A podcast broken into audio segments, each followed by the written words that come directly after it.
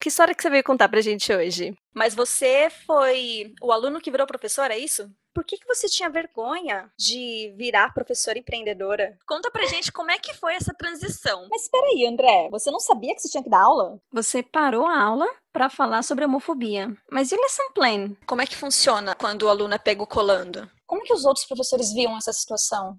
Qual que é o momento para eu parar tudo e colocar na mão de Deus? Como é que faz? Quantas horas tem seu dia? Você chegou a duvidar de você mesma? Eu queria muito ser sua aluna. O que você tem a dizer para essas pessoas? Mas você sabe que não é assim que as pessoas engravidam, né? Ela não pode dar aula de decote, mas ela pode dar aula com o Naruto. O que abriu a porta para você foi a cara de pau. E como é que o João tá hoje? O que que é e o que que não é negociável para você dentro da sala de aula? O que você tira dessa história? Você entrou na sala de aula e tipo, nossa, amei isso aqui. Como é que ele te treinou se ele não tinha sido treinado? Quem nunca entrou nessa sala de aula?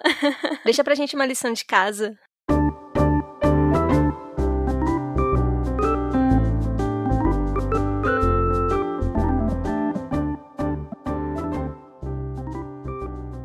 Olá, ouvinte!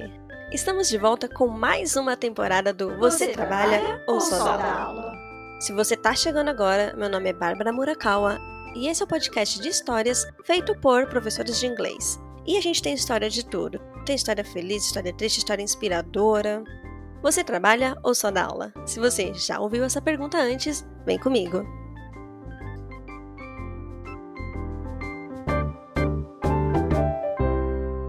Partir do momento que a gente entender que é muito mais que o inglês, talvez essas fichas comecem a cair. Já que a gente não trabalha para fechar todo o combo, a gente também precisa ser alcoólatra. Eu parecia uma criança de seis anos aprendendo a ler. Eu lia tudo, só que eu não entendia nada. Eu já dava aula online, mas eu tinha um pouco de vergonha de falar para as pessoas que eu dava aula online. Afinal, nem todos só damos aula, alguns trabalhamos.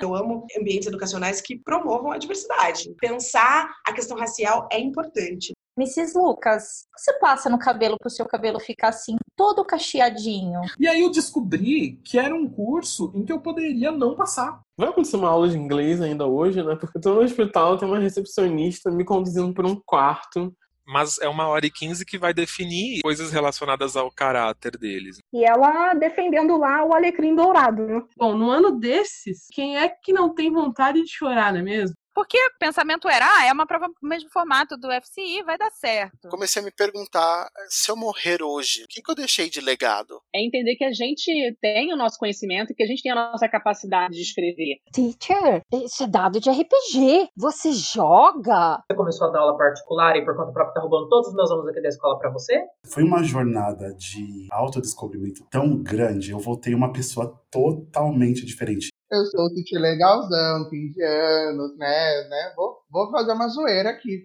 Aí fica o questionamento, né? Qual era ali o objetivo da aula? Será que eu posso let go? Posso largar esse negócio mesmo, sabe? Move on. Eu passei para eles, não tenham medo, assim, se tem alguma coisa acontecendo, existe uma saída. Eu queria ver pessoas, eu queria que as pessoas me vissem. É para isso que eu vou em evento de professor. Ela olhou a foto do Bob Marley. Esse não era aquele que gostava de puxar um fumo? Foi aí que eu também tive um insight de como a questão do pertencimento é importante. Você que é o professor?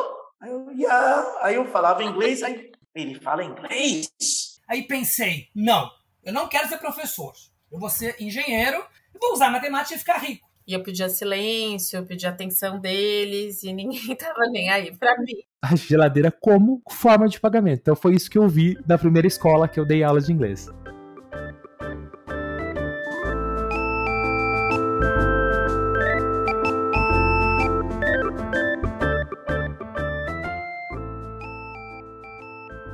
Você trabalha ou só dá aula?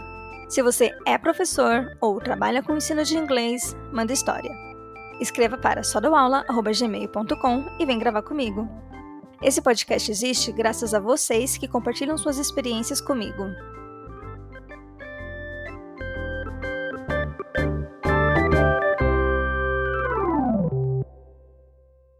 Corta, Carol!